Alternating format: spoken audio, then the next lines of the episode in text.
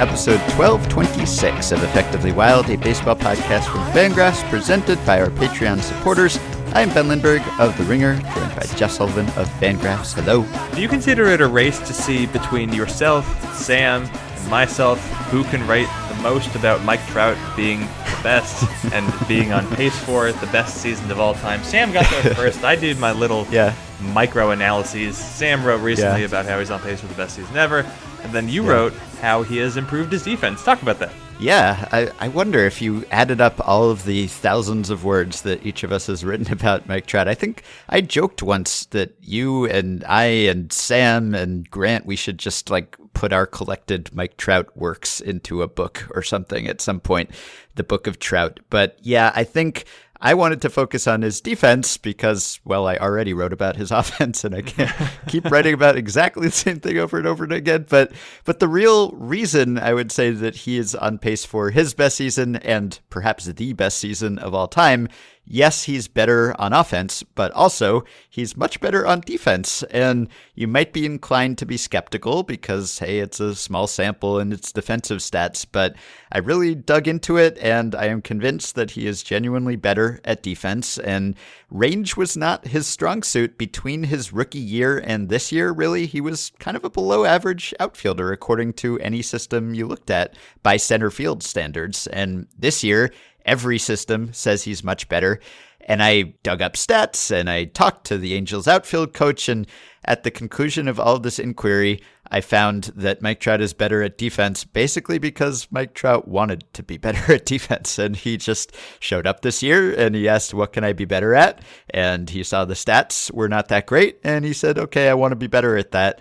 And now he's better at that. And basically, he is just running faster in the outfield. He is getting better jumps. He is just kind of going all out instead of kind of coasting on his still elite speed. And he's just been fantastic. So that's the thing. Babe Ruth's best of all time season was not his best of all time offensive season. It was his best of all time defensive season. And when you're looking at a stat like war that values all around contributions, that's really going to help. So if Trout gets there, it will be as much as anything because his defense is better and his defense is better because he wanted it to be. And uh, by the way, as long as we're talking about defense, defense can be the theme of this intro. I just wrote a thing that surprised me when I found it. You know who's been not bad at defense this year? Matt Kemp. Matt Yeah. Kemp leads the Los Angeles Dodgers in wins above replacement. He's been a very good hitter. We've seen that before. He was a very good hitter the first two months of last season. But his defense, now he's not good. I want to make that clear. He's 30, he's almost 34 years old. He's not a good defender, but he's been fine. He's been fine by defensive run saved. He's been fine by ultimate zone rating. He's been fine by Statcast's outs above average. He's been fine across the board. You'd have to dig pretty deep to find evidence that he hasn't been average. And for the previous four seasons, he was like the worst defender that played Yeah. regularly. He was spectacularly bad because he couldn't really move around. So for all the Dodgers didn't even want him. They got him because of his contract. They were playing accounting games. They were just trying to dump him all offseason. They kept him. I know I didn't believe that they were actually going to give him a job. I thought all that talk in spring training was just propaganda. I don't know where you came down on that, but neither one of us, I think, really expected much out of Matt Kemp in Los Angeles because why would you? He was not good Sure. previous to Los Angeles. He's he's fine. He's fine now. He's actually good. He's a huge reason why the Dodgers are competitive. Ordinarily, when the Dodgers have a player come out of nowhere, it's like, well, look what the front office figured out. Nope. Big ol' wet fart. Front office gets no credit for this one. They didn't want Matt Kemp, and he's been the best player on the team. It is hilarious. So what is it? Is it just that he's in better shape and uh, is he running better? I mean, why is he better at defense? I couldn't figure out anything with the with the positioning. Uh, his his depth seems and angle seems to be the same as they were before. Yeah, same with Trout. Yep. You uh you go back to spring training and the re- report was that he showed up like 40 pounds lighter, which is that's a lot of pounds. Uh Yes. it hurts to try to lift 40 pounds with one arm because I am an at-home baseball blogger. So, and uh, looking at Statcast's, you know, sprint speed, which they have, Matt Kemp's speed it has the third greatest increase relative to last season in baseball. He's around like mm-hmm. Matt Olson is one of the other ones, and somebody uh, oh Mike Moustakas, who also mm. made a point of getting into better shape. As you wrote about, sprint speed doesn't capture everything. There's also like how quickly you start. I didn't research that because I write things a lot faster than you do, so I didn't try. I didn't send out any feelers. So mm-hmm. Matt Kemp is running better. He hasn't been hurt this year, And uh, I I would imagine I've had some similar looking plays that this year he got in range and he was willing to dive. Last year he didn't do that, and I'm I'm going to guess there's an element of confidence here. He just feels more athletic, so he's willing to try to be more athletic, and he's making some diving catches, and he's made some some pretty good plays. He hasn't been mm-hmm. challenged mm-hmm. that much, which is a number we can look at in terms of his expected catch rate. It's quite a bit mm-hmm. higher than it was either of the previous two seasons, and the Dodgers also haven't let Kemp finish half the games he started. They've mm-hmm. taken him out because you know they want to rest him, and also you don't want to be overexposed because Matt Kemp is playing the right. outfield, but doesn't really matter. In the end, we're more than two months into the season. Matt Kemp, fine defender, incredible. Yeah.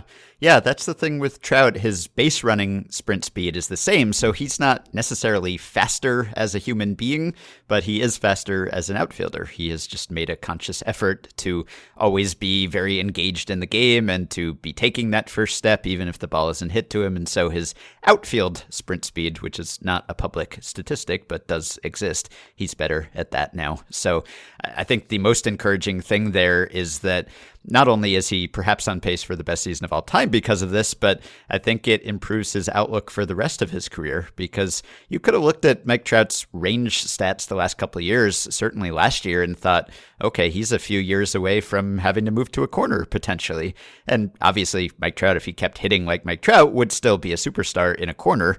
But if you want him to turn out to be the best player of all time, he's going to have a better chance of that if he ends up playing center until he's 40, like Willie Mays, and being a passable defender. And now it seems more likely, at least, that he could do that. He's kind of reset the clock on his aging curve. And, you know, for all his achievements, Mike Trout has never won a gold glove. He said at the beginning of the season he wanted to win a gold glove, and he currently has the best defensive stats of any AL center fielder. So maybe he will win a gold glove. So Less surprising, perhaps, that Trout has done that than Matt Kemp, but both surprising in their own way. So, one other thing I want to mention here I know it's draft week and everyone's interested in the draft. You and I have very little draft expertise, so we will be talking on our next episode to someone who does have draft expertise and will be educating you and us at the same time. But Rob Manfred needs to be educated about something, as we learned in the draft. Someone reported this to us on Twitter. Yeah, so somebody tweeted at both of us the other day. Mike Thompson said Manfred said Los Angeles Angels of Anaheim when announcing their pick. Even he didn't know. So I, am doing a little bit of research. You go to the Angels Wikipedia page, and it says that they were the Los Angeles Angels of Anaheim until 2015. Since then, they've mm-hmm. been the Los Angeles Angels. You look at right. their baseball reference page, it says the same thing. Los Angeles Angels starting in 2016. No of Anaheim. Rob Manfred doesn't know. Seems like, at least based on the one paragraph of Wikipedia that I've read, it's a little more complicated than that. You can go make yourself some tea because I'm going to read a paragraph out loud word for word, starting right now. In 2005, new owner Arturo Moreno, just call him Marty, added Los hmm. Angeles to the team's name. In compliance with the terms of its lease with the city of Anaheim, which required Anaheim to be a part of the team's name, the team was renamed the Los Angeles Angels of Anaheim. Fans, right. residents, and the municipal government of both Anaheim and Los Angeles all objected to the change, with the city of Anaheim pursuing litigation. Semicolon, nevertheless, the change was eventually upheld in court, and the city dropped its lawsuit in 2009. We've been over this. The yes. team usually refers to itself as the Angels or Angels Baseball in its home media market, and the words Los Angeles and LAA do not appear in the stadium, on the Angels uniforms, or on official team merchandise. Local media in Southern California tend to omit a geographic identifier at all and refer to the team as the Angels or as the Halos. The Associated Press, the most prominent news service in the United States, refers to the team as the Los Angeles Angels, the Angels or Los Angeles. The team refers to itself as the Los Angeles Angels on its social media accounts, including Twitter, Facebook, and Instagram. In 2013, the team was to officially drop of Anaheim from its name as part of a new Angel Stadium lease negotiated with the Anaheim city government. The deal was never finalized, though as of 2017, most official sources omit the of Anaheim suffix and the official MLB style guide has referred to the team as simply the Los Angeles Angels since the 2016 season. So, style guide, Los Angeles Angels. Officially, still of Anaheim? I guess if the deal was never finalized, there's a bunch of footnotes here that I haven't clicked because I don't really want to get into the weeds here. But if Rob Manfred doesn't even know what to call him, then I think we're all in the clear. Yeah. I think the bigger problem, as Jon Weisman noted on Twitter, was that on the big board behind Manfred where it said MLB Draft 18 the apostrophe before the 18 was facing the wrong way. It was a backwards apostrophe. that I think is the more serious mistake. It angered my inner copy editor. So I also want to mention something that fortunately is no longer plaguing us, which is that the standings in the AL East were extremely confusing as of the beginning of this week because the Red Sox had played six more games than the Yankees had, which sounds impossible. But of course, there were a record number of rainouts this April, and lots of teams were off. The Yankees barely played at all one week. And so you had this very strange situation where the Yankees had a higher winning percentage than the Red Sox, but were technically one game behind the Red Sox. And so they were listed on the MLB standings page as being one game back, even though they had the higher winning percentage. And lots of people were very confused about this. I know that it broke some websites. I believe Sean Dolinar of Fangraphs said that it broke the Fangraphs standings page. And we were getting questions about this from listeners Anthony, Tyler, Travis. So I asked Dan Hirsch of the Baseball Gauge to look into this and find out when the last time this happened. And he was able to find that this was somewhat more common way back at the dawn of baseball when teams would play sort of irregular schedules and it would be more common for one team to have played many more games than another team. And so if you go back to like the 1890s, you could find times when this happened in September. But in modern baseball, the last time this happened this late in the season was the same date, June 4th on uh, 1964. Chicago trailed Baltimore by one game but those two teams had identical winning percentages at that point. If you want to go back to when one team had an outright lead in winning percentage in its league or division that late in the year while being a game behind another team, you have to go all the way back to 1919.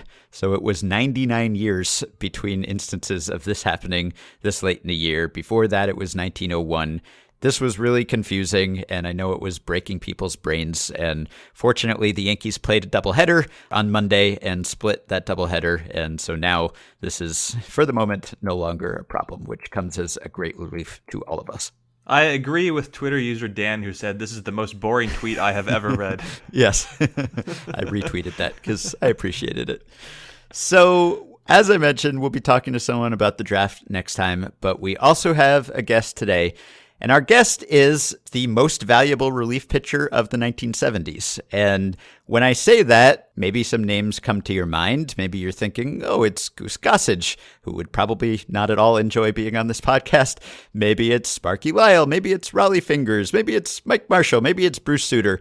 All those guys were valuable relievers in the 1970s. They made the Hall of Fame, they won Cy Young Awards, but that's not who we're talking to. We are talking to John Hiller who you may or may not know, but you should know because he was worth about 28 WAR, according to Baseball Reference, in the 1970s, which was way more than any other reliever.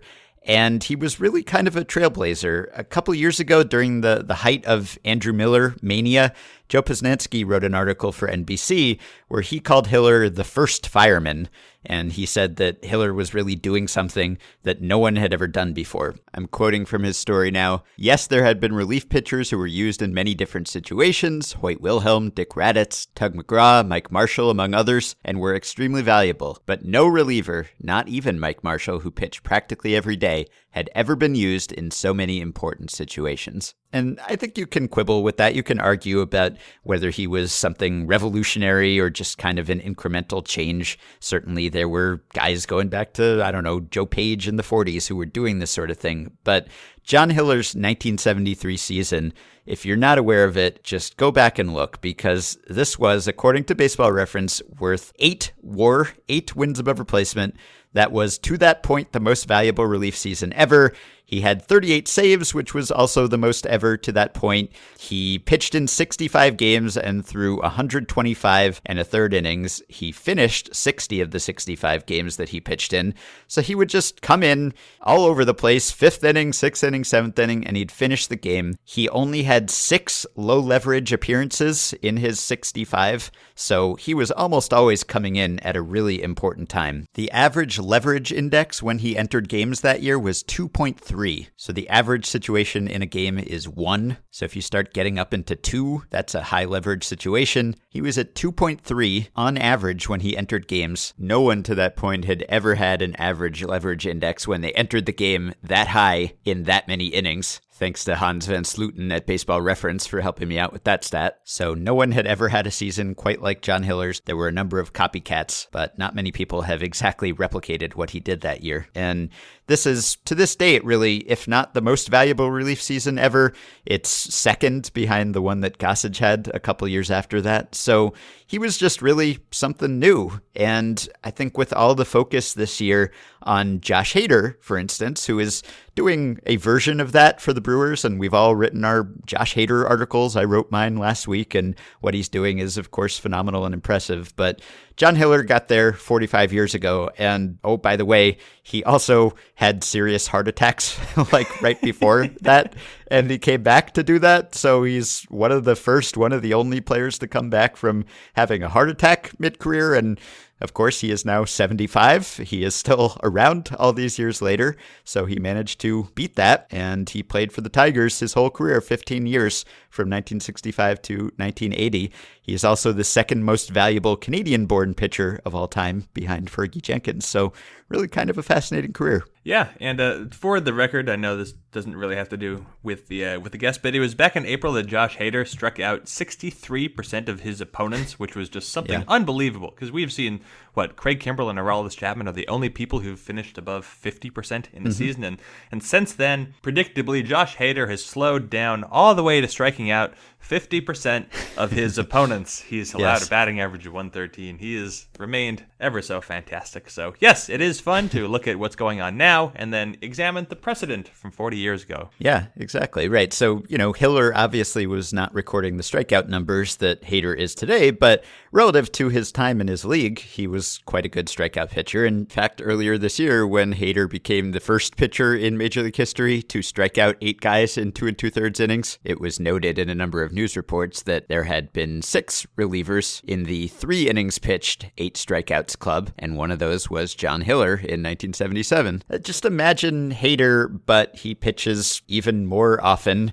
and goes even longer when he does. And that year, Hiller ended up with a 144 ERA, and that's a 283 ERA plus. He finished fourth in Cy Young Award voting and MVP voting. And I don't know what it is. He's just, it seems like not that well known today. Of course, he only had one All Star appearance, and two years, 73 and 74, when he was in the MVP voting and the Cy Young voting, but he continued to be a really excellent pitcher. The only reliever who's ever been worth more over a three year span than Hiller was from 73 to 75, when he totaled more than 15 war, was Dick Radatz in the early 60s. He had a good year in 76, even though, as you'll hear, he thinks he didn't, and uh, continued to be good in 77 even, and he was just racking up innings and almost always pitching in high level leverage, and Billy Martin was his manager. So he was really just pushing the envelope. And so we'll talk to him about how he was able to do that and why guys don't do it today, and whether we'll ever get back to a point where anyone's stats will ever look like John Hiller's again. So we will take a quick break, and then we'll be back with John Hiller for the rest of this episode, and we will talk draft tomorrow.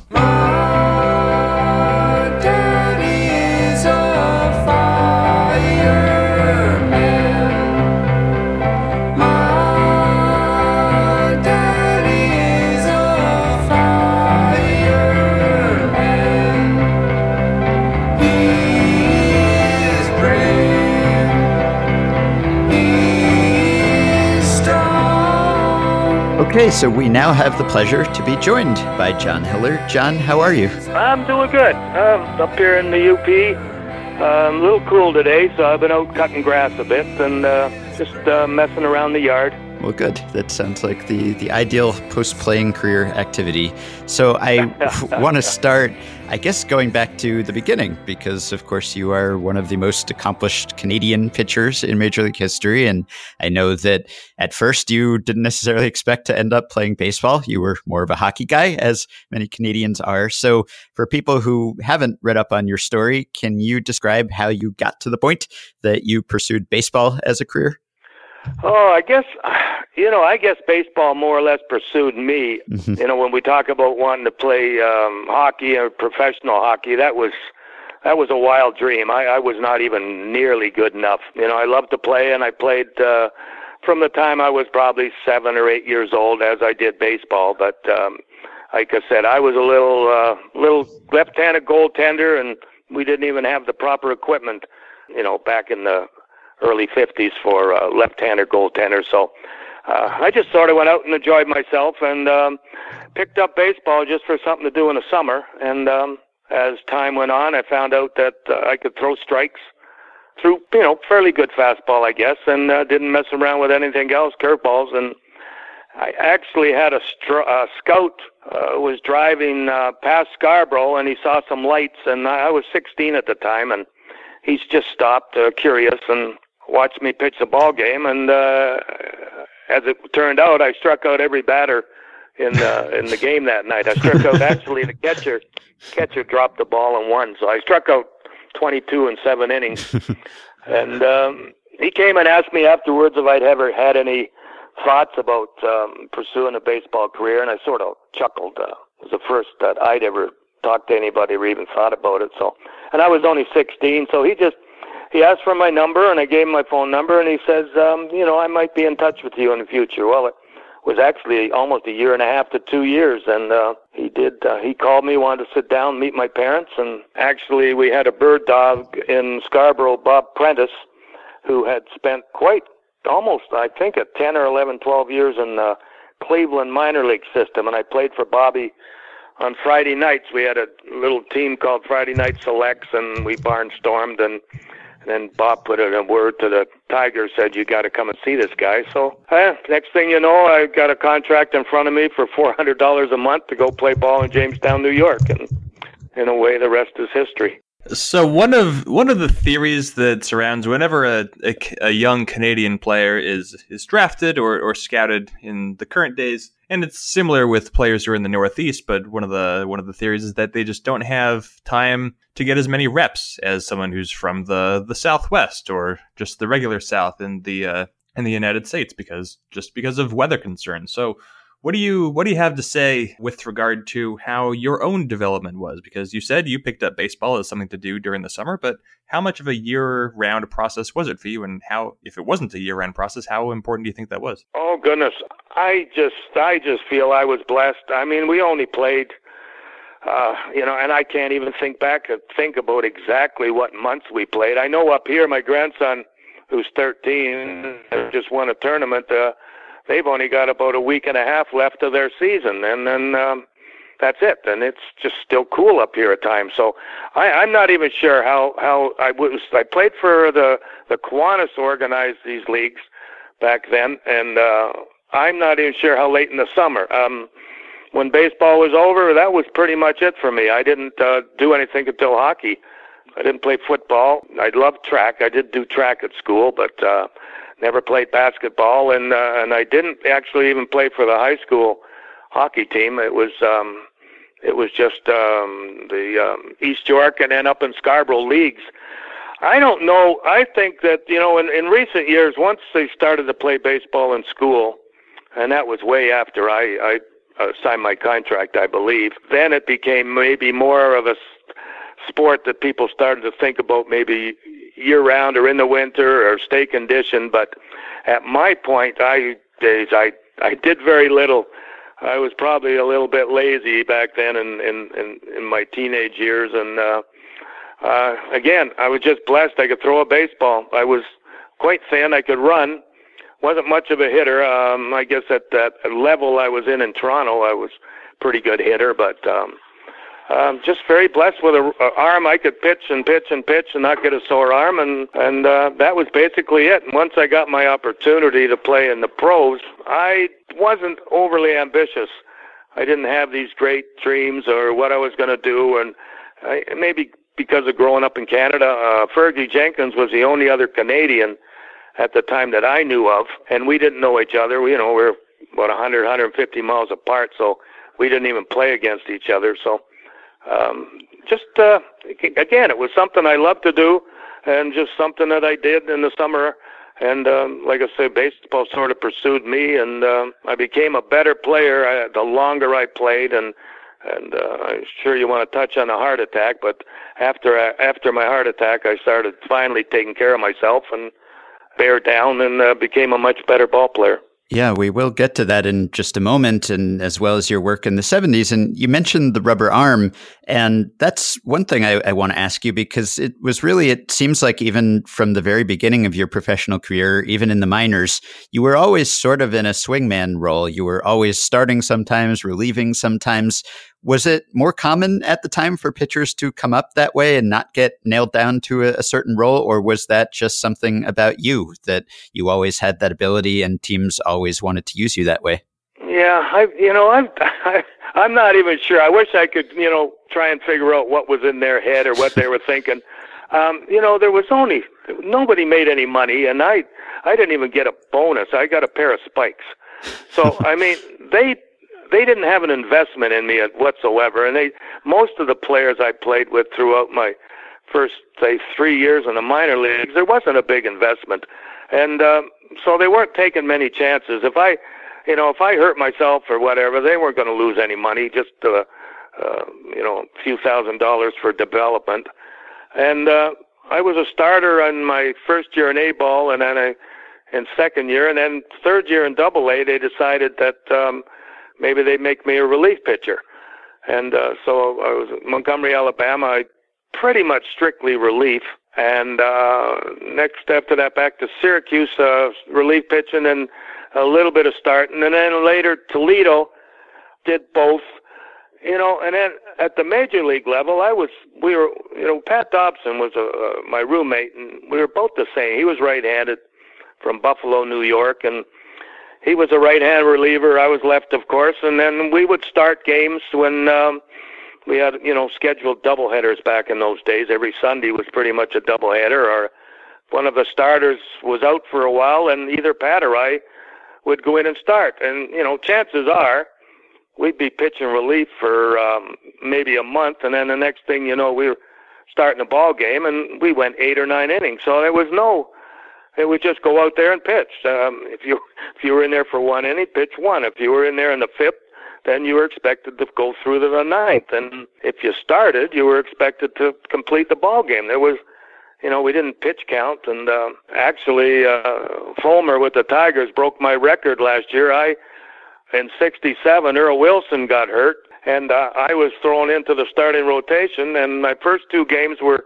complete game shutouts, and then my third game was I pitched, I think, eight and a third innings and uh, got a man on, and uh, manager brought in Fred Lasher, and he saved the game. So I had um, what nine and nine, eighteen, nineteen, twenty-six in a third innings uh, of scoreless ball starting, and then I started one more game after that. Really, I got bombed actually by Oakland, and then Earl Wilson uh, recovered from his injury, whatever it was, and I was thrown back in the bullpen. So it's just the way it was in those days. So, mm-hmm. you know, it's totally different. Even after my heart attack, I hadn't faced a batter in a year and a half. I was uh, minor league pitching coach slash scout, whatever they wanted me to do in the minors, and I threw batting practice and all of a sudden, a year and a half, I went uh, through on the side for Billy Martin in Chicago, and he liked what he saw, and I was in a game that night. But we, you know, no rehab, and I actually, I think I pitched three innings and didn't walk, maybe two, and didn't didn't walk a batter. So, yeah, I mean, it's just uh, totally a different day, you know, yes. different time, and. Uh, we were used differently, and uh, expectations were much different. And you know, nowadays too, that the now the money is so great, and and I'm not focusing on the salaries, but more focusing on the investment mm. that the uh, ball clubs have. So they they coddle these fellows a little bit, probably a little too much, but they've got such great investments in them, and uh, you know they're signing five-year, uh, two hundred million dollar contracts, hundred and fifty million dollars. So um, they watch them a little differently than what they watched us. Yes, right. So tell us about the circumstances that led to the heart attack. And there are accounts in various places that say multiple heart attacks, others say just one heart attack. Can you give us the specifics? How did it happen and, and when and where? Okay, I'm January 11th, living in Duluth, Minnesota, and uh, just got back from a snowmobile trip uh, up near the Boundary Waters. We're way northern Minnesota, and it was probably 25 below zero. And anyways, the next first morning home, and I was having my usual breakfast, coffee and a cigarette, and uh, that's when I had the first heart attack. And uh, you know, I, I never lost consciousness, but um, it just grabbed my chest, and I put the cigarette out. And about an hour later, I tried the same thing, and I got that grab in the chest again, and stupid of me, but about an hour later I did it again, and I had a little more severe pain, and that's when they, it was get, I got some of the other symptoms, uh, pains in the arms and in the neck and sweating, and that's when I decided I better call somebody. So I called my doctor, and he actually just, I mean, I was 27 right. years old, so there was no, I thought I, I had had pneumonia in uh, 1966, so I I thought, well, it was with this inhaling thing and that in the lungs, I thought there was something with that. So anyway, he said, well, come into the hospital and I'll meet you there. And I had to, I had to unhitch my snowmobile from the, so I'm outside. It's maybe 10, 15 below zero. I'm sweating and I'm out unhitching my snowmobile from the from my Bronco and huffing and sounds puffing. like not not the recommended thing to do after a heart no, attack. probably not.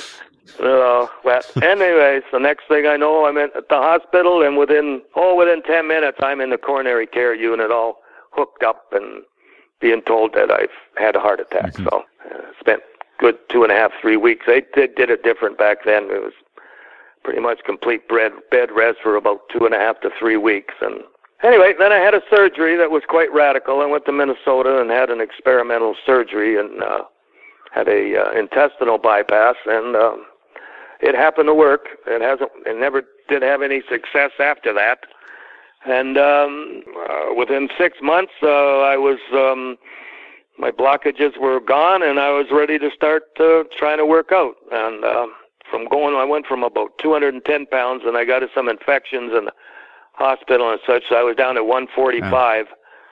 So I had a little road back, and I just uh, went to the YMCA and started working out and started running, and uh, I'd say within another six months, I thought I was ready to, uh, you know, come back to the uh, major leagues or come back to baseball in some sense. And the cardiologists in Michigan, I went to a couple hospitals, and they were more or less afraid to endorse me. They didn't think I could play ball again, and actually ended up uh, seeing President Johnson's uh, personal cardiologist in Atlanta, Georgia. He is he was head of the uh, American Heart Association, and I guess the ironic thing, I had two appointments with uh, with Dr. Hurst, his name was, but the president had heart attacks the day before my appointment, so they both were canceled, of course. And anyway, I finally saw him in prob- probably June of '72, and he just sort of winked at me and uh, he said, "Give me a couple of weeks." He says, "You'll be playing again." well, you're still here, so I guess he, he did good work. yeah, Anyway, he actually came out with a statement. He said John Hiller's going to have a heart attack if he doesn't play ball again. And, uh, it's my opinion that uh, pitch baseball is not going to hurt him. So, in this present day and age, you have teams that are in communication with their players, even their minor league players, throughout the offseason. They're in constant communication about how their players are doing health wise. But how how did the Tigers become aware of the fact that you had a, a heart attack? Did you reach out to them? Was it something that eventually came out? What was what was the process?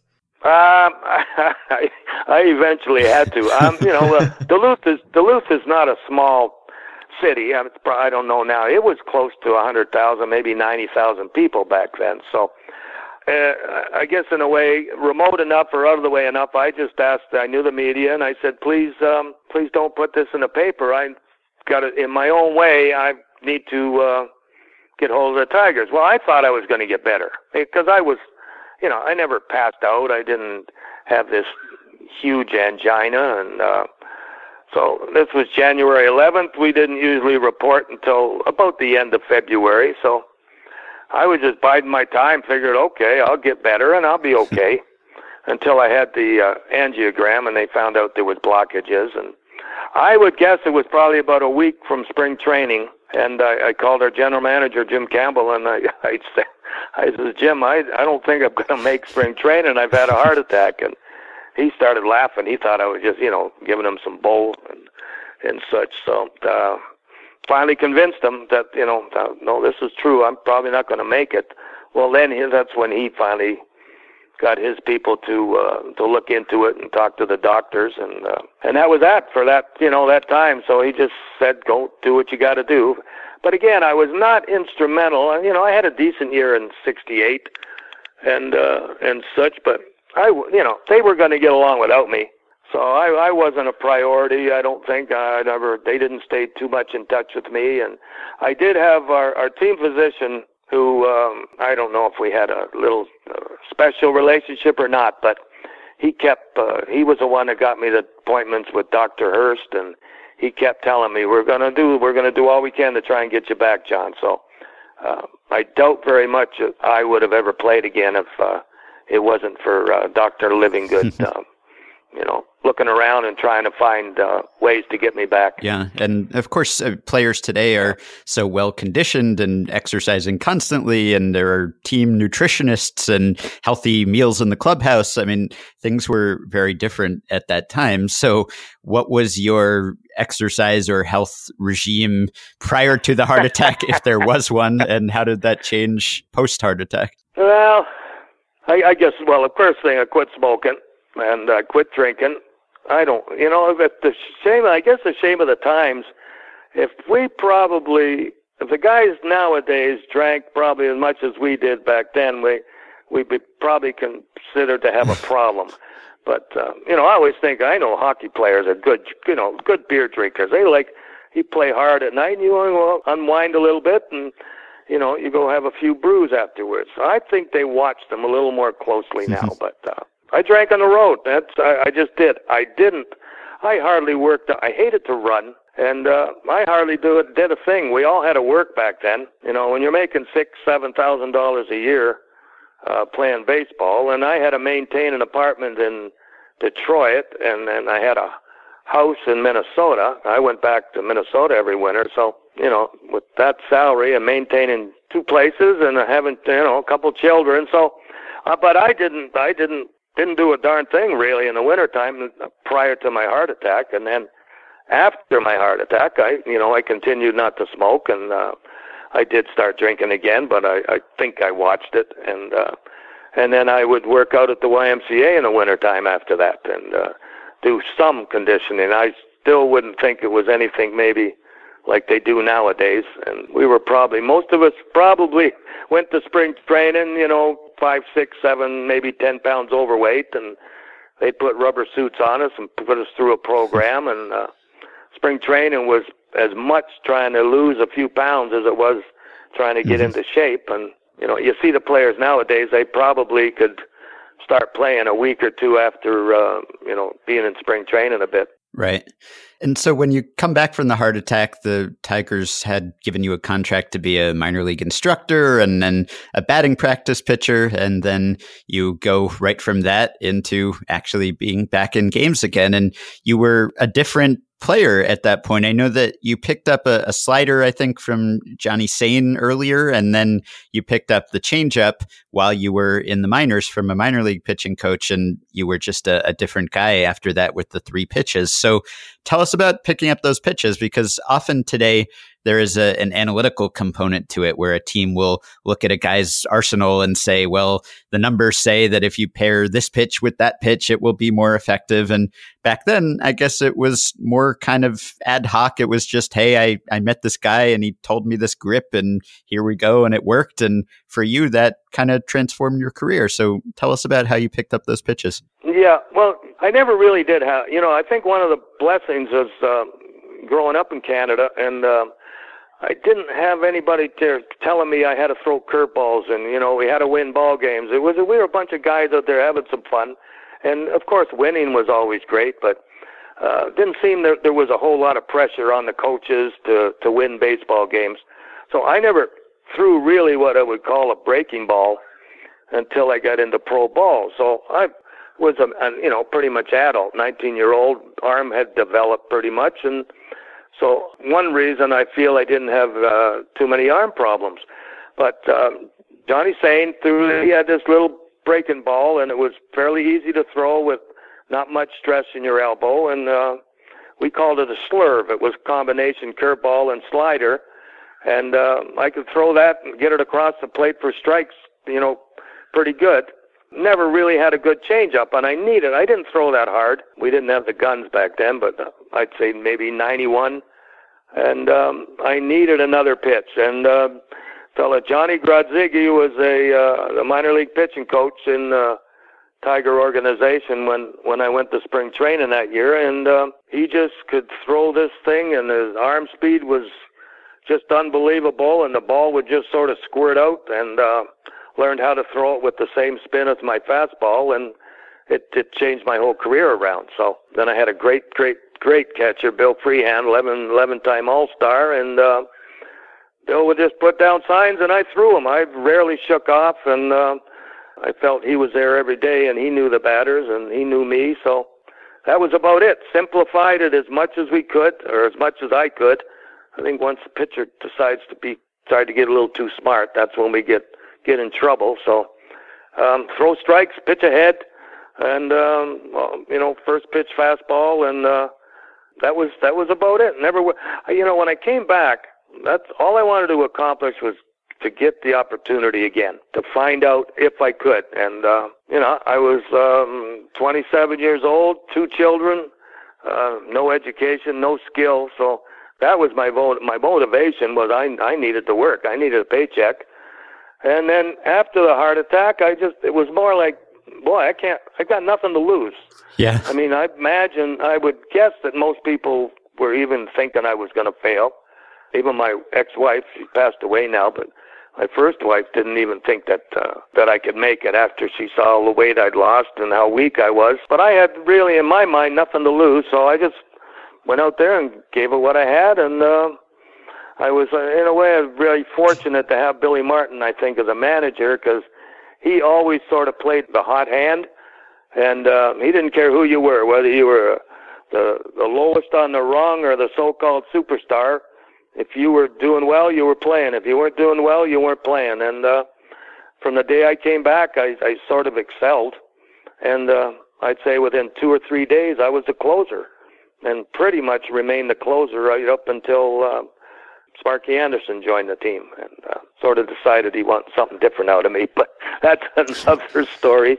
So, anyways, I, I you know I was fortunate to. Uh, I think to see the doctors that I did, very fortunate that Billy Martin probably was the manager, and fortunate that they didn't rehab back then. Because uh, if I had have been lousy during any kind of rehab, I might not have ever got mm. back to the major. So, anyway, with the weight loss, my fastball was better. Sort of. Well, I'd rested a year and a half too, so I had had some rest in the arm, and uh, everything was better. I just uh, when you pitch, I came back at about 165 to 170 pounds, so that was at least 30 pounds lighter than what I'd ever pitched at before. So I just felt that I was freer and I ball had more life on it, and uh, everything was good. I lose a ball game, I just didn't didn't mean that much to me anymore. It was just, uh, hey, you're out there, you're playing. So attitude was changed, and I think that really helped. So, 1973, you're closing, you're serving as a fireman role. There haven't been very many firemen roles up to this point, and you you listen to people talk about a, a bullpen in, in the present day, and you have managers and relievers talking about the importance of having defined roles and relievers benefiting from knowing when they're going to come into the game so that they're not taken by surprise. But of course, in 1973, you entered as early as the fourth inning, you threw as late as the 10th inning, you came in when your team was tied, when it was losing, when it was winning. How, what, what was your own mindset when you would go to the ballpark in 1973 not knowing? When you were going to be called in. And I mean, you entered most of your games with runners on base, so you were just going right from the bullpen to a, a high stress situation immediately. So how did you how did you manage that over six months? I I don't even know if there's an answer. That's just the way it was. I mean, and you're correct about that. We didn't start innings back then. Very usually came in. You use and I I really truthfully believe that I was a better pitcher when I came in with men on base because the adrenaline is just going nuts. You know, you're you get that excitement, and when your adrenaline's going, you throw a little harder than maybe you did would if to start the inning. So, I I would I sort of excelled when I came in in uh, with men on base, and then I always played to the fact that the the you know he, we're all human beings, and uh, hitters want to be the hero, and uh, that's why when you're closing late in the ball game, uh, you know they always talk about that's the hardest place to be. But I always felt that it wasn't that difficult because the batters were overly anxious. I didn't have to make perfect pitches, it didn't seem, as long as I got ahead. Because these guys all wanted to drive in the winning run. It's just uh, human nature. A little more aggressive in the ninth inning, the batters were than they would be in the first, second, third inning. So I sort of played on that. And um, you know, if you could stand, if you could accept to lose a ball game, then you know, and you had your good stuff, you were going to be a decent relief pitcher. It's when you start watch these guys nowadays, or any time when they start nibbling, or if I got two strikes on a guy, I want to get him out with the next pitch. I don't want to go three-two, and I watch so many guys get bang bang two strikes, and then the next thing you know, it's three-two, and uh, that's just you know, get them out. I think um, the manager that the Tigers have now, I just I love his whole theory a lot of it's based on that they don't have those superstars or the big power hitters. Um, he's got everybody just playing fast. He wants his pitchers to get the ball, play fast, keep the infield ready. Don't let the opposing hitters get into sort of a tempo that they like. And um, I, I just love that uh, Gardenhire. He, I think he's a wonderful manager, and um, he's playing to what he has, the talent he has. And uh, back in our day, I guess the managers managed according to what they had also. And they had a, Mickey Lolich pitched over 300 innings, I think three or four, maybe more years in a row. And he never missed a start because of a sore arm. You know, he won. We had the riots in '67. He got called up to the National Guard, but um, he pitched every fourth day. Never had a sore arm. He just we're expected to go out there and pitch, throw 130 pitches, 140 pitches. The arm, you know, was conditioned to that, and it stayed conditioned to that. And you mentioned uh, Billy Martin, and my friend Steven Goldman once wrote about Billy that he was perhaps the only manager in history unlikely to coddle a pitcher after heart surgery. So you had maybe uh, the guy there who was most likely to use you in this sort of role. And you look at Billy's history, and everywhere he went, there were pitchers pitching career high innings totals, and sometimes he would leave a, a trail of broken pitchers behind him when he went from from one team to another. But at the time when you were getting into all these games and all these appearances that we would call high leverage now, was there a sense that you were a trailblazer, that you were pioneering something, that, that this was something new? Or did you see it as just kind of what other teams were doing or what other pitchers had done in the past? Were you wondering, okay, how how often can I be used here? How, you know, were there articles being written about the the new model of relief pitcher, John Hiller? Yeah, maybe. You know, I was I, just to compare myself in a way. I always looked at the box scores to see how uh, Sparky Lyle with the Yankees was doing. Mm-hmm. But even in that day, Sparky was pretty much maybe a, a one one inning pitcher. He might come in in the eighth with a man on, maybe two out, and then pitch the ninth. But he was, and then Clay Carroll, who's uh, played for Sparky. You don't pitch many innings in relief for Sparky. He was always trying to match up. But Clay, I broke his record. Uh, Clay had 37 saves, I believe, and I got 38 that year. The only Rollie Fingers was coming up mm-hmm. just a little after me. He was pitching multiple innings in relief. You know, he was pitching those two, three innings. Then Goose Gossage was doing similar, but they had a left-hander, right-hander combination. I can't think of the left-hander's name, but those guys both threw in the high 90s. But uh, it was the beginning of a time when they were starting to, you know, bring the closer in in the seventh inning, mm-hmm. and that that lasted for you know quite a few years.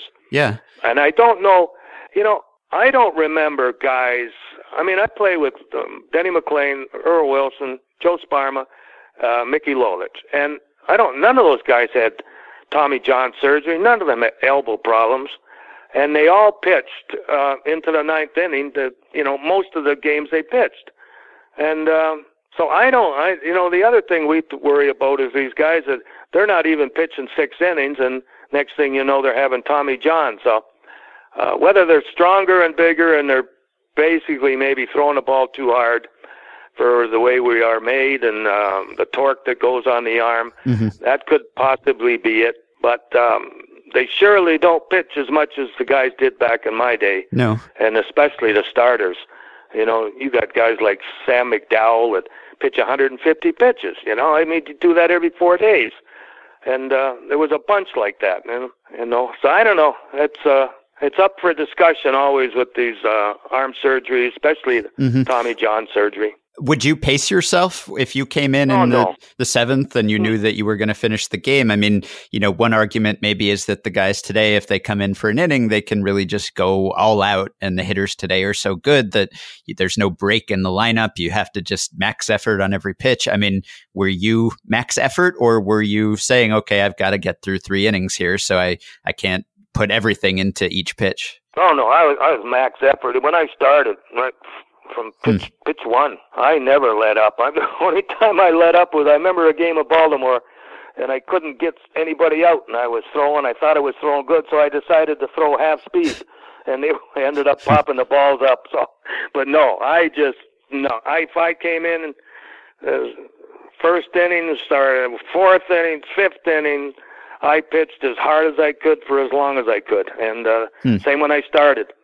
But I just I threw strikes, you know, I concentrated on throwing strikes, and um, I was able to throw. I and I wasn't I wasn't afraid. You know, I, I was never afraid to get beat, and I think that you know I never nibbled. I mean, I a lot of guys. You know, I wasn't a power pitcher, but I still challenged guy. When when it got to be three one. I, I used to say to myself, okay, it's time. I used to call it, okay, it's time for baseball. And you're going to get my fastball. And if you can hit it, then you're going to hit it. But I'm not going to throw a 301 silly little changeup or a, or a curveball or something like that because I they call it, you know, I hear them say, well, don't give in to the batter. Well, I, I think that's in reverse. If I'm going to throw him a little dinky changeup or a little dinky curveball that maybe might be a, that's when I'm giving in to him, I think. When I'm challenging a guy, I don't hmm. consider mm. that giving in. I just think there's times in that ball game where you just got to challenge him you don't want to walk anybody. You know, I just I see them now. They pitch around guys. I hated that. I hated when the manager says, "Okay, gonna you know walk them, give them four, and I just hated giving mm-hmm. anybody a free base. So.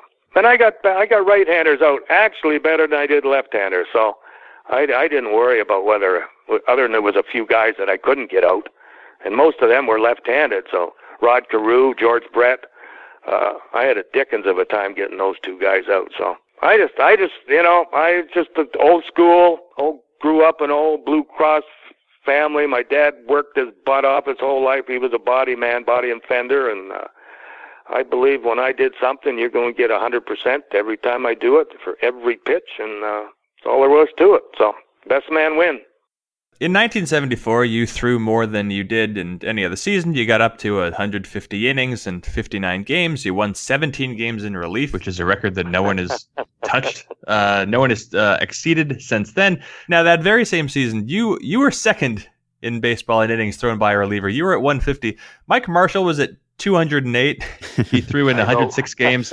Was did you feel any sort of like rivalry, or were you jealous at all of what the of what the Dodgers are having Mike Marshall do? Because that is such an enormous difference between first and second place on any leaderboard. It's hard. It's hard to imagine you, one of the original firemen, topping out at 150 and having somebody still beat you by 58 innings. Yeah, I know. I can't. That was unbelievable. No, I didn't. I mean, see, Mike grew up in our organization, and uh, he I'm not even sure what year. I played with him Toledo, I believe, in '67, and uh, I think we all got called up at the same time. No, Mike. Mike had some strange theories. He started with the I the with the uh, leaded ball, and then he had these theories there. He said I he was a con- mm-hmm. kinesiologist, and he said he could pitch with one set of muscles one day and one set the next day. we all told him he was nuts, but um, you know, we both had that great year. He was with Montreal in 1973, and he was fireman of the year for them, and then I was fireman of the year. So I did watch what he was doing mainly because we were teammates and friends, and uh, then we both had the you know the real good year. And those, you know, that wasn't in the forecast. You look at what we did earlier. And Mike was a converted shortstop. So, and you know, I was a mediocre little left-handed pitcher. So, uh, I think '73 we we both were very interested in each other's, and mainly because, like I said, that just came out of nowhere. That wasn't that wasn't forecasted for us to have that. And then when I saw what he was doing with the Dodgers, I I shook. No, there was no way I wanted to pitch more than what I was. and uh, you know, it got what's crazy. I'm not even sure exactly the numbers. I'm one of these dinosaurs. I don't even go on a computer. So, but Ralph Houk, we were we didn't have a very good team, and Ralph came to me. I think I I was like maybe 12 wins or something like that, and he says, John, you. And I got up to um, not 12 wins. Uh, let me put it this way: I was up about 16 wins or 17 wins, and I might have had eight or nine losses. And Ralph Houk came to me and says, John, if you don't mind, every time we get a tie ball game in the last three innings, I'm going to put you in. Maybe you got a chance of, you know, beating Elroy Face had the record for the major leagues, mm-hmm. which is 18. And uh, so he says, every time we get a tie ball game in the last three innings, I'm going to put you in. Well, I kept losing every day. I, I didn't pick up a win, I don't think, in the last two, three weeks. So uh, that's why I end up with 14. and uh, you know, sure, that's crazy. You got 31 decisions in the bullpen. That that should have never. I mean, you know, most records will be broken, but uh, 31 decisions out of the bullpen. I don't think that'll ever happen again. So not the way they're yeah. now either. So right. Well, looking at the whole course of your career, you made 43 starts and you were really good in those starts. You had a, a 303 ERA in your starts. And, you know, presumably you could have had mm-hmm. success if you had been a starter. Did you ever want to be? Did you feel like there was at all a lower status associated with being in the bullpen? I mean, often you get relievers now who want to be starters, but because you were in this role where you were pitching so much and so often and were so valuable and you were getting Cy Young votes and MVP votes, I mean, was there any desire to start? And you mentioned your ability to play against hitters of both handedness. You had almost no platoon split at all the whole course of your career. So you could face anyone anytime. So were you thinking, I want to start? Or were you thinking, I like this role? Uh, I, you know, early in our in our careers back then, because mm-hmm. everybody wanted to start. I mean, that there was uh, the relief pitcher you know, let's say prior, just prior to uh, my success, let's say in the '60s, the relief pitcher was just either a guy that couldn't start, or might have a good arm. You couldn't throw strikes all the time, and so there was not, there were very few exceptional, you know, uh, relief pitchers. Ron Perranoski uh, comes to mind. He was he was good with the Dodgers, and uh, uh, Larry Sherry had a little success, but then then Elroy Face was the was the exception. He was, you know, very good at what he did. But, you know, we all wanted to be starters, but I was, like, again, in a position where uh, Mickey Lolich, Danny McLain, Joe Sparma, who people don't remember him much, he, he had the best stuff of any of them. And then Earl Wilson had great stuff. And so uh, I knew as long as we were there, I wasn't going to be a, a starter. And we didn't have free agency, didn't have arbitration. So you know, if I squawked too much, they'd send me down the minor league. So we just sort of did what we could do. I think the thing that I'm, I'm proudest of as far as starting are the number of complete games I got with that, uh, you know, limited number of starts. I probably, you know, I kid about it with uh, when I go to fantasy camp and such, and get back to Detroit and see some of the the comment, uh, the present day Tigers. I said, you know, the ironic thing is, is I had forty something starts. You're going to end up maybe with with hundreds, and I'm going to have more complete games than you ever will think of, just because of the way the game is played now and how way they use them. And uh, I, I'm more proud of those complete games. I think, uh, which meant uh, you know I wasn't training for a starting position, and uh, my conditioning wasn't the greatest, but uh, I guess I had the fortitude that uh, I wanted to complete that ball game. So got quite a few complete games.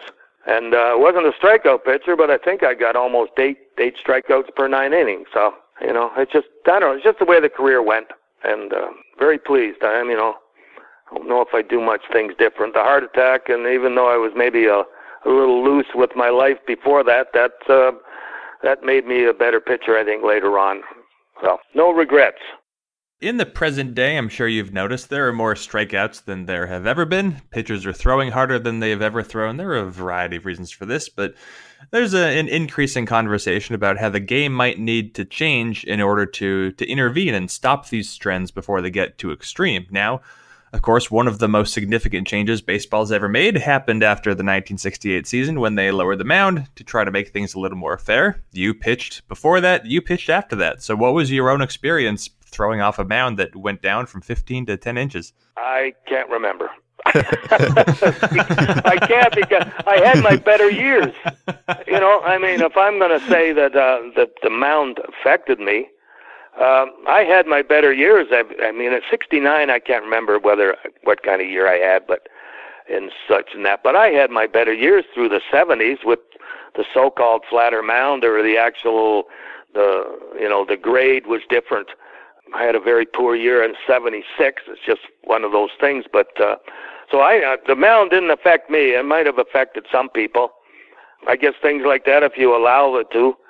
If uh, you get off to a bad start, you're going to blame it on the mound. If you get off to a good start, you say the mound didn't mm-hmm. make any difference. So I, I don't remember it be, being anything that uh, I was too concerned about. Yeah, and of course the strike zone changed as well, but uh, yeah. that didn't hold you back either, because as you said, no, a little yeah. bit. I was a, uh, you know, more of a, we were high ball pitchers more back then. Mm. They had the the umpire, and when they changed the, uh, they had the outside uh, balloon protection, and then when they all went to the inside thing, they could bend down lower, and that's when the strike zone uh, a lot of guys back then. Denny McLain, uh, Palmer, Jim Palmer, high fastball pitcher. Um, uh, Nolan Ryan, high fastball pitcher. So, but uh, when they brought it back down, it affected me more. I my ball did a little bit up around the letters. It didn't mm. do the same thing down below. Now, chances are too, I was getting older, and uh, I don't think I lost. Well, you know, I don't think guys don't lose the velocity as much as they lose that little zip just that where the ball would explode a little bit at the end. And you know, like I said, we didn't we didn't have any kind of guns, but you could tell some days when that ball just jumped a little bit and had a little more movement. And uh, as you got older, I guess your muscles weren't as flexible and and such, and uh, you lose that little wee zip at the end, little movement. So that was Johnny Sain's theory was, you know, location was never a priority with him. They they talk about it now because you watch these guys sit on the outside of the plate all day long, but his his whole thing was movement on a ball. Movement, stuff, and then location was third because he said if you throw a ball right down the middle, if it's got a little movement, then chances are he's not going to hit it square anyway. So always trying to get some kind of movement on the ball. Yeah, I've seen some research about how the change in the strike zone really affected some guys differently depending on whether they were high or low ball hitters or pitchers. So that that makes yeah. sense. Well, well, since Jeff asked about 1968, and since it is the 50th anniversary, not to make you feel old, you guys won the World Series that year, of course, in seven games. But I wanted to ask whether you have any memories of Bob Gibson's performance in that series, since obviously he was incredible and started three games and you know was amazing that whole season, and you won anyway. But uh, what was it like facing him and having him be such a, a force of nature at the time? Oh, I tell you, he's one of the few that you just stopped and and want. You know, when we were in the bullpen, we you know we goofed off a lot. We didn't watch a lot of baseball down there. Maybe got near the end of the game, or uh, you know, one exception was of course when Mark Fidrych joined us and uh, uh, the way he pitched and the way he had fun. Um, you know, we all stopped to watch him. But in most cases, we were doing our thing down there, whatever it may be. And uh, but uh, when Gibson took the mound, we we all stopped to watch him. He was just uh, he was mm-hmm. exceptional. I think what one one point two eight or one point two something the ERA that year, and I think he did it a couple years in a row, 20 something complete games, 29 or 28, mm-hmm. I recall maybe. So, uh, oh, he was, yeah. And then that, you know, that performance he put on the first game, he set a, he set a, set a strikeout record and, uh, everything. But you know, it was just I've often felt, you know, even when I'm watching now, and I, I watch the Tigers. Uh, uh, we've spent our winter in Arizona and uh, sort of become a Diamondbacks fan just because of the, uh, uh, you know, we can get there to a ball game and the games are on all the time. But so anyway, we came from behind so many times that year uh, to win ball games, and I have these feelings that I watch. If I watch teams for a year and it's almost like, oh, okay, it's this team's time to win. It just seems that everything seems to fall in place, and you have a feeling that this team is going to win this year, or that team's going to win this year, and that's how a lot of us felt about 68 Tigers. And even though we were down to probably a better team all around, some of my teammates might not like that, but I think basically we they had better numbers, I think, than we did.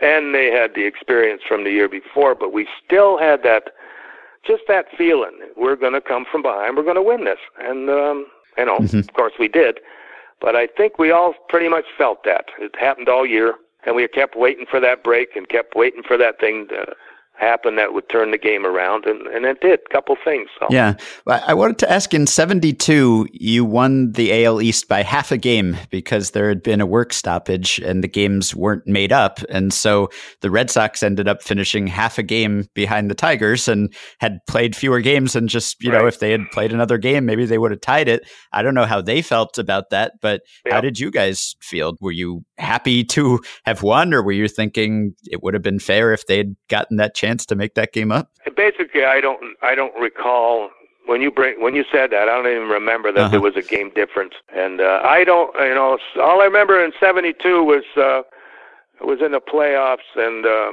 I think Jim Rice was the umpire, and I think he was actually Bill Freehan's godfather. Anyway. Norm Cash I mean, always came off. He cheated. And most first basemen do to a degree. Maybe not now since they do the stupid replays. But back then, they always came off a little early, and we had, and they called that guy safe at first base, and that that would have made a mm-hmm. difference, I think. And uh, he was out by three steps, and he said Norm came off. Well, if we look at replays of that, he didn't come off any more than any other yeah. time. So anyway, that's what I remember mm-hmm. from '72. As I remember, we had a chance, and uh, we had a, like an older, you know, Billy Martin and the and the powers to be went out and got players from all over both leagues, and uh, you know, and we stayed right in there and won in the, right in, in the division, and probably should have won the division. And then I remember, you know, that's the year I came back, and after a couple games, our two relief pitchers, Chuck Seelbach and Fred Scherman, they both had sort of injuries, so Bill Martin threw me in there as a closer, and you know, you're talking about how he would use you. I pitched, I believe, 13 games in 15 days for him at one time. Got eight saves in that whole in that thing. So that basically made my whole year. Oh, and you but, never uh, felt any ill effects from that sort of thing? I mean, even later in your career? I don't believe so. No, what I did, no, because I, you know, I got my 13 years in, and I, I retired uh, probably prematurely. There was things going on in my life that uh, felt I needed to be home. So, but 1975, I've never water skied in my whole life, and I went to Bill Freehan's cottage in Michigan and he talked me into going water skiing. I didn't want to.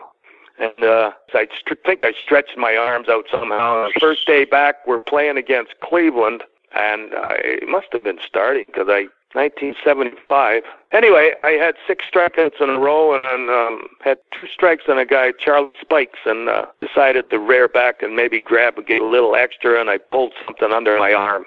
was underneath, was nothing like a rotate or anything like that. So anyway, I was out a while with that, and that seemed to affect a little bit of my, oh, let's say, rubberness in the arm or a little life in the arm for uh, my last mm-hmm. three years, so mm-hmm. four years. So other than that, no, I I don't remember ever. You know, I was always, uh, you know, I probably pitched in pain like most guys did. My especially um, the bullpen guys back then, and uh, they come to me and can you pitch? Sure. You know, I don't uh-huh. ever saying no. Well, the last thing I wanted to ask you, since you were on the Tigers for so long and you were the last member of that 68 team that was active in the majors and you played with Detroit all the way to 1980. So you played with the foundation of the next great Tigers teams, Whitaker and Trammell and Jack Morris and Kirk Gibson and on and on. You know, you played with these guys earlier in their sure. career. And of course, Trammell is going into the Hall of Fame mm-hmm. now. It always seems like Whitaker yeah. has been underrated a bit and maybe left out of that discussion more than he should be.